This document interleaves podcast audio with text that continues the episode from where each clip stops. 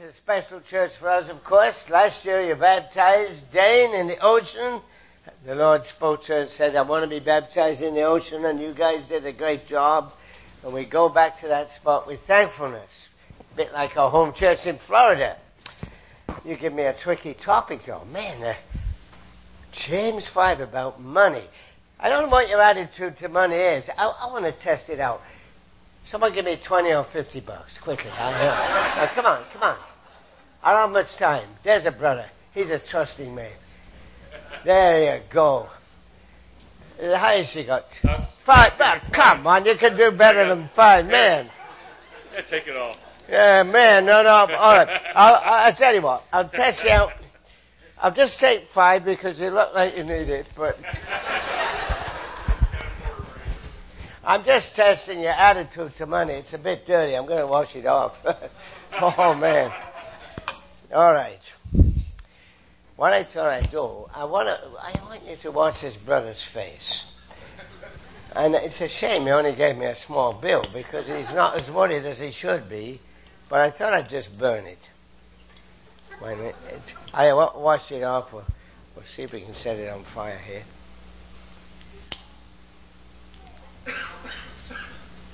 I still got it. What a relief. Did you see the relief come on his face? For a minute, he thought it was gone. Uh, well, no, brother, I couldn't possibly do that. I, I only go. I, hey, I, I'm after the big ones. Joking apart, it is important. It, it is a tension, isn't it? This whole business of uh, money and an attitude to it, and that's exactly what James talks about. And it is a challenging passage. But I've got to tell you, take this passage seriously because it talks about tragic eternal consequences predicted if you misuse money or acquire ill-gotten gains. Now, I know some of you are already thinking, verse 1 says, listen, you rich people. You're thinking, hey, I'm off the hook. I mean, listen, you rich people, that's certainly not me. You, you're probably saying, I just get by on what I make. I mean, I, I agree, those rich people, they really should pay attention to the warnings in this passage. I want to tell you something. On a global scale, we're all rich here this morning. You got to, if you're an ordinary worker in the United States earning an average income, I don't know, you may have around $40,000 a year to be a steward of. But if you have some income like 40,000, I got to say that puts you in the top 1.9% of the world's population. In fact, uh, if you look at the global average, you're a very, very rich person. And suppose you give 10% of your income away, you'd still be in the richest 2.5% of the world's population. So listen, we're all on the hook. Don't think this passage applies to someone else. Now, James actually addresses some attitudes here. He's, he's really talking about covetousness in all its forms. And, and I want to tell you, it has little to do with the amount of money you've got. However much money you have, you have the attitude to deal with. And he talks about four problems. He talks about hoarding money. He talks about this honest, dishonest paying others, exploiting. He talks about a self-indulgent, luxury-focused life, and he talks about using the power of wealth to harm others. Four problems we've got to address, uh, so we've got to move on with this. Um, every one of those he talks about. But uh, and they're not only problems if you have a large bank account. I know substantial riches have special temptations, but what James is talking about in his our motive and the spirit in which we do things. So we've got to get into this, but I do need to say, before I do those four specific things that James does, something about the Bible talks in general about how to handle money. And I've got to talk about that before we get to these four specific sins because you've got to understand the balance of the Bible's teaching. The first question, of course, is it wrong to be rich? Sometimes people misunderstand the, the Bible. You've got to be clear. While it's warning us here of the danger of riches, it's stressing the snares that riches can bring. There's no aspersion cast on riches per se. Being rich is not wrong in itself. Some people misunderstand this passage as if James was going a blanket condemnation of the wealthy, but he isn't. I mean, James, the half brother of the Lord, knew the Old Testament well. He knew what Solomon wrote the blessing of the Lord makes rich and adds no sorrow. In fact, uh, next week you've asked me to do the rest of the chapter, well, the next section of the chapter, where James mentions Job. Job. That's next week's passage, but what the, you need to see this morning is that the Lord finally brought about something in Job's life. At the end, Job 42:10, the Lord restored Job's losses. Indeed, the Lord gave Job twice as much as he had before.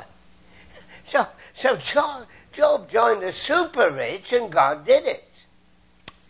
So, of course, riches could be an expression of God's blessing, but you've got to be very, very careful. So I want you to be careful, particularly about embracing that prosperity gospel that's promoted by some big time TV preachers. You, you turn the TV on and and you hear about, you know, the wealth that God's going to give. Uh, and the Western church, uh, particularly in America, I have to say, is uh, I'm a Canadian, came from Britain, as you can tell from my accent, but I think we're plagued with this kind of materialistic teaching, uh, and you find that the churches often have many pampered bodies that are home for starved souls, because there's health and wealth, prosperity gospel.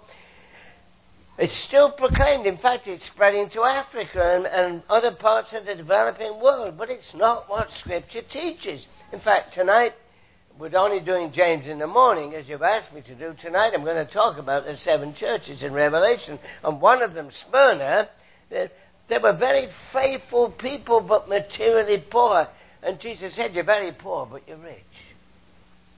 So James is not saying it's wrong to be rich, but he is warning us that our material resources are a trust from God, and the main thing is we're accountable to the Lord for how we use our money. You know, I was once given a lottery ticket as a present, and I'm thinking, man, I hope this doesn't win because of all the extra responsibility that winning the, this great prize would bring, because I was already very, very busy but happy. Unfortunately, I didn't win. But now let's let's just get to one key scripture as I do this general stuff. It's one Timothy six. One Timothy six is a key passage on riches, and they're not denounced. Nowhere is as being rich denounced, but there's a warning about the snare of riches. 1 Timothy 6 9. Those who desire to be rich, think about yourself, fall into temptation and a snare, and into many foolish and harmful lusts. Because, and notice this much misunderstood verse, the love of money, not money, but the love of money is the root of all evil. The reality is, of course, that you can apply this both to the rich and the poor. If you're really poor this morning, remember this it's possible to love money without having it, and to have it without loving it. That's very important. Let me say it again. It's possible to love money without having it, and to have it without loving it. It's the love of money that's the problem. I came across this. And, you know, when I was when I got to Canada, my daughter called me and said, Revenue Canada sent you a letter. I said, you better email it to me quick. And they wanted another 1500 bucks from a poor preacher. and uh, I, I, thought of this cartoon. The Internal Revenue guy says, what's this I hear about you laying up treasures in heaven? They'd go for it if they could. But Jesus said, in Matthew 6:21, he said, "Where your treasure is, there your heart will be." And certainly my heart's nowhere near Revenue Canada, that tax-grabbing bunch. Anyway, I don't want to get into that. you know how I feel about that. But this is an important passage. The secret of joy is stress. Very simply, says, godliness with contentment is great gain. And what this passage teaches actually is having food and clothing ought to be enough uh, and as Jesus said, where your treasure is, your heart is. I want to tell you about a guy that lives in Hamilton. This guy in the blue shirt is called Michael DeGroote. He came as a poor immigrant from Holland, uh, uh, formed a transportation company, a waste disposal company, a school bus thing, and he's now a multi-billionaire. And he gives millions of dollars to McMaster, a better university than Penn State. I'm, oh, what am I saying? Got, Penn State's a good school. I, I was a chemistry professor, and I've lectured there. Not quite up to McMaster, but a good school. No, I'm just kidding. It's a great school. But listen, I, I want to tell you something. I, I don't think the brethren are going to like this because they were going to give me some expenses, you know, but I am better off than Michael DeGroote. You know why? Because I have enough. And I talked to Michael's son, who became a Christian, and he said, My dad feels he doesn't have enough yet. This poor man, giving his money away, feels he doesn't have enough. So I'm better off because I have enough and he doesn't. I love this typo the hymn. It's a rich, man, a rich man's funeral. They wanted to say, Bring me safe to Canaan shore. Bring my safe to Canaan shore. Can't do it. You can't take it with you. You know, it's a simple idea, very straightforward. Anyway, if you could, look, there's gold's paving stones in heaven. The, the reality is they don't take American Express and your Platinum MasterCard at the gates of heaven. Malcolm's made it clear what, what's needed. The only thing you can take is what's already there. That's Christ's promise of forgiveness if you're a genuine Christian and your record of obedience and service. That's an eternal investment. So don't think you can say. There was one rich man, by the way, whose wife promised she'd send his money with him. And she did. He died. And she wrote a check for one and a half million dollars and put it right there in the casket with it. But it's never been cashed. We can't take our riches to heaven, but listen, it's possible to make a cross border transfer. I did it. I transferred our miserable 75 cent dollar into American dollars, uh, and I can do it on the internet. And we can do it. Not the cash, but Jesus said so clearly lay up treasure in heaven, and you won't need a PIN number that you can do an eternal investment. And that's part of the challenge of this passage. And I've not even got to James' detail yet, but I want you to understand the importance of an eternal investment. And throughout Scripture, this is stressed. Now let's get quickly into this passage and do some of the four wrong uses of money that James talked about. That's very important background teaching, but I must deal with these things James talks about in particular. Uh, there's one important detail. I don't have time to go into it, but it is a troublesome passage, passage, passage because it, offers no hope of repentance to these rich people. And I just want to mention this for you Bible students. I've been grappling with this, but it seems to me that James makes a distinction between the things he's writing to believing Christians and words addressed to the rich who are not true believers. And I say that because in chapter 4:11, in chapter 5:7, in chapter 5:8, and in chapter 5:10, and in chapter 5:12, five times he says, "Listen, brothers." and by extension, sisters. He keeps saying brothers and sisters, brothers and sisters, but right here he just says, now listen, you who are rich. And I thought, well, it's an important distinction because the condemnation predicted for those who misuse riches and gain them unjustly offers no repentance. All that's offered is weeping, the promise that their life and riches will witness against them, eating their flesh like fire. The prediction is look, you're fattening yourselves for slaughter. And he offers no hope of a solution, only judgment and condemnation. He's like a prophet in the Old Testament calling out for social justice. Now, none of that can be true for the Christian. We're accountable. Yes, we will be judged, but by God's grace, forgiveness and eternal blessing remain as a believer's final portion. So this passage is a bit troublesome. It, clearly had in mind a broader community. And having said that, of course, you'd think, oh, well, that's good. But don't let these blunt words of warning go roll off your back. If you are covetous, if you are greedy, don't let them go unheeded. Because a Christian who misuses their assets will give account to the Lord for their failure in stewardship. You think, think of the tragic example of Ananias and Sapphira in Acts. Think of Judas. What a dreadful act of treachery. Seduced by money. So, a major concern of James here is to remind us of the transience of wealth, that everything wealth can bring is subject to decay. You know, I've tried for years to burn this chapel down so you could have a nice new building on the insurance, and I've failed every time. This is my one last attempt. I didn't think I'd uh, take any more money from my brother, so we'll use this blank check. But you see, the thing is, it's gone. The, the thing about this stuff, it's material. And material doesn't last. Nothing. Nothing. What James is trying to get, he's trying to get that across to us. And he's saying, look, you can't hoarding wealth. Self acquisition is wrong. And he talks about decay. He said, he talks about, that, because in the New Testament days, the main sources of wealth were corn, grain, and garments. Garments were the major source of wealth, gold and silver. He said, I don't care what it is. If it, if it's corn and grain, it's going to rot. If it's garments, they're going to be eaten by moths. Even imperishable things like gold and silver, they don't literally rust, of course, but they're doomed in the long haul to be lost.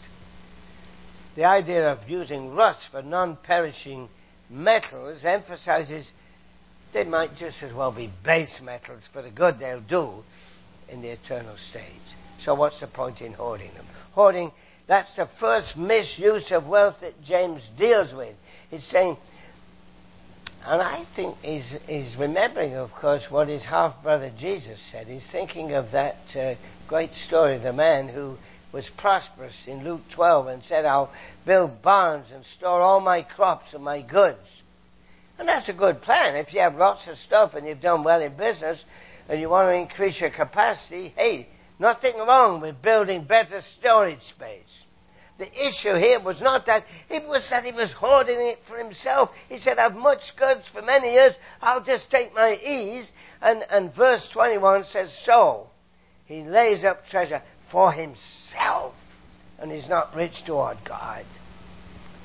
You see, hoarding rather than using our resources is a misuse of wealth because, well, it means that we live like there's nothing at all except this life and its needs. If you hoard your money, it doesn't take into account God's clock or our accountability to, to God. It's a denial that we're called to be stewards. It's, we're supposed to use what God's given us and use it wisely in the light of eternity. And hoarding's a denial of a true trust in God. It's, it's saying our confidence is more in the material, it's in the present life. But if you know for sure as a Christian that your real life, your eternal life is beyond this earth, that it's centered in heaven, hoarding's pointless. So he deals with that. He deals with something else then, exploiting others by underpaying them. Of course, he's thinking of wealthy landowners that employed farm workers. He say, well, I don't have a farm, I don't have a, I don't employ people. But it's a general reminder that if you hire people, if you pay people to work for you, you've got to pay them properly and promptly. The laborer is worthy of his hire, said Scripture, and that applies whether it's a man hired to paint your house or, or a servant of the Lord. And it's a principle. It, throughout the Bible, Deuteronomy, way back, it says, don't take advantage of a hired worker who's poor and needy. Pay them their wages each day before sunset because they are poor and they're counting on it. Otherwise, they may cry to the Lord against you and you'll be guilty of sin. We sometimes don't think this is sin. You want to push that 30 day credit limit, making him wait as long as possible so you can maximize the interest on your money. I heard of one Christian, he paid the plumber who worked for him late but you know, he took the gospel tract in the, in the envelope. That's wrong. I'm, I'm weak on this. My, when it comes to thinking whether I'm exploiting anybody when I buy things, I'm weak. My daughter, who's a full-time Christian worker, she's very careful about the coffee she drinks. She said, you should always buy fair trade coffee. I said, well, I buy it for flavor and best price. She said, no, some coffee growers exploit their workers. Now, I'm insensitive to that. And J- James is very quick to say, look, he's reminding you, you might have a guy just tidying your kitchen, but he, he's had to buy the stuff. He may be struggling with a cash flow problem. Uh, and, and he's trying to remind us of that. He's saying, this, listen this, the Lord's aware of all that's happening, and he talks about the pain and difficulty we cause people by treating them unfairly. And he says that will be judged. In fact, he said their plight, the poor who need that money that you're holding on to, reaches the ears of who? The Lord of hosts himself. So, what does that mean? The Lord of hosts? It, it means that the all powerful one, the one who possesses everything, that is the person that's going to respond to those who are alienated and needy. And how's he going to respond? Well, you know how the Lord responds. He didn't spare his only son. Romans 8:32 freely gave him up on our behalf. Because, said Romans 8, he freely gives us all things. That's incredibly challenged. You know, the heart of the gospel is this the Lord has paid the debts that were not his. We love to sing, Jesus paid it all. All to him I owe. What a wonderful song. Yeah, he did pay the debt of sin. And you're his child if you're a Christian. How can you hold back because of a streak of meanness from paying the debts that are rightly yours? I mean, that's totally inconsistent with any claim to be a child of God. And if you're in fellowship with a generous God who freely gives, then you've got to be totally honest in the payment that you owe, and including tax. I paid it as quick as I could, partly because I didn't want to pay any interest, but because of this principle. Now, there's a third one, and I, I'm going to have to cover these quickly the self indulgent lifestyle. Man. Now, I have to remind you of what I said when you get to this. Remember, I said there's nothing wrong with being wealthy per se. It's not wrong for a Christian to live in a lovely home and to spend their money furnishing it in a way that allows you to enjoy your home. I mean, they use their homes for house churches in the New Testament, and those who are wealthy enough to have a spacious, comfortable place, that was a place that Christians met. And to have a lovely home and money to buy what you really need, that's a great blessing. But you see, it must be used for the Lord. It's not to be used just for your own pleasure. You've got to see it as a gift from God to be enjoyed, but to be used for the blessing of others. When you need a home for the Ezekiel project, you say, God's blessed me with a home. Welcome.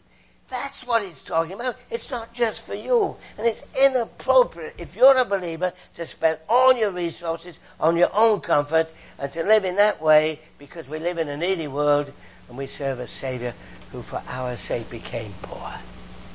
And this verse condemns just pampering yourself with luxuries and overindulgent and living a lifestyle where you put yourself first and you spend money that goes way beyond your genuine needs. And you've got to think about this. Here's a question for you. There's a gold Ferrari outside Chanel in London. I was in London this summer, letting Jane see where I came from, meeting my family, and you saw there's a big thing in London these days luxury cars and gold plated cars. I think, should a Christian own one of those? You've got to answer that for yourself. All I can say is Jesus gives a vivid descri- description of the way God will assess how we use what He's given us, and it will be judged by Him. So I leave it with you. What James says in effect. What a graphic way. He says, it's good to be a thin cow on the day the butcher comes. That's what he says. A thin cow is saved from slaughter. And he's reminding us of the tragedy of finishing up a fat cow. He's a graphic writer, James. Man, he should get literary back. He said, You don't want to, on the day of slaughter, it's a salutary man. You don't want to be a fat cow because the reality is you're going to be judged, and God cares what you do with the things He's given you. You know, I, I think James was thinking about what Jesus said. Probably think about the story of the rich man and Lazarus in Luke 16. He'd heard all those stories from Jesus. Half brother walked with Jesus. And Jesus said the beggar died and was carried by the angels to Abraham's bosom. But the rich man also died and was buried. The man who ignored the poor man. It's a terrible warning. And we can have no doubt that what the Lord wants us to do when it comes to using our resources, He says, you make an eternal investment and you'll never regret it. Now, quickly, last one, number four. Oppression. You say, well, that's, not, that's nothing to do with me. I think it's verses like this that made me realize that this is really aimed at rich people outside the Christian community. I think he has in mind those wealthy landowners who could use the power of the courts to destroy powerless poor people because of this destruction of an unresisting victim for the sake of money. That's a very unlikely charge to level against a true Christian. And I thought about that, you know, because he talks about the, the righteous one. See, James is writing about the selfish rich slaying the unresisting righteous one, I thought maybe he's thinking about the betrayal of Jesus by Judas. The right Jesus is the true righteous one. He's the one who went as a lamb to be slaughtered. Maybe he had that in mind. I can't be sure. But I want to pick up on that very quickly because we know from Judah, John 12 that Judas kept the bag of money and he stole from it. And his suggestion that the ointment could have been sold and the money given to the poor is followed by this comment in Scripture. Not that he cared for the poor, he wanted the money. And so there's an example of a righteous one being betrayed. And in betraying the righteous one, Judas insisted on a price. You remember how the Lord responded. Jesus, the truly and completely righteous one, puts up no resistance. Scripture says Christ suffered for our sins. The just for the unjust. Acts 3.18, you denied who? The holy and righteous one, and asked for a murderer. I thought, that is Jesus, the righteous one. I can't be sure that's what he had in mind, whether he had that in mind or not. I do know this. That whether James means the Lord when he writes about the righteous one, it's uncertain, but the selfish rich right, those who crucify Christ again. Because, you know, every wound wrongfully inflicted on a weak or vulnerable person is a wound inflicted on Christ. That's what the Bible says. So we have to conclude. Ah, time flies in Boulevard. But look at it. 30 coins for damnation. Money and there's a woman who only had two copper coins. And she gets the Lord's commendation. And I look at that. And he said, This poor widow, she's put in more than all the others. All these people gave their gifts out of their wealth. But she, out of her poverty, put in all she had to live on. And what did she get? Commendation. And that's the contrast. I mean, James is blunt. He said it's damnation or commendation. And it's a choice. And he's always clear, as James. We're going to see it next week. Yes and no. He said, don't mess about. Give clear answers. And I just pray this morning. And I've done this in a, in a quick way. I know that. There's a lot more in it. But I just pray the Lord will convict you to rightly use your resources for His commendation. That's what. Can you imagine a joy when the Lord commends you for that meager portion you gave with the right attitude? Jesus did say, Where your treasure is, there your heart will be. And the challenge of the passage remains. You know, this morning, I just opened my Bible. I thought by chance, but I know the Lord was speaking. And I just opened it to Hebrews 13:5, and it said this: Keep your life free from the love of money, and be content. I hadn't got that verse in my sermon. And I thought, well, why? I'm going to tell him to do that. Why? He said, because God has said, I'll never leave you. I'll never forsake you. That's why. You've got the Lord. Is that enough? May God help us to be stewards and take this passage seriously be ready, like our brother, to give it for the Lord. Lord, thank you for your word. We just pray you will help us to obey it. This is a challenging passage. You brought to our attention today our responsibility to use what you've given us for your glory. And we pray you will help us to do it for the glory of Christ. In his name.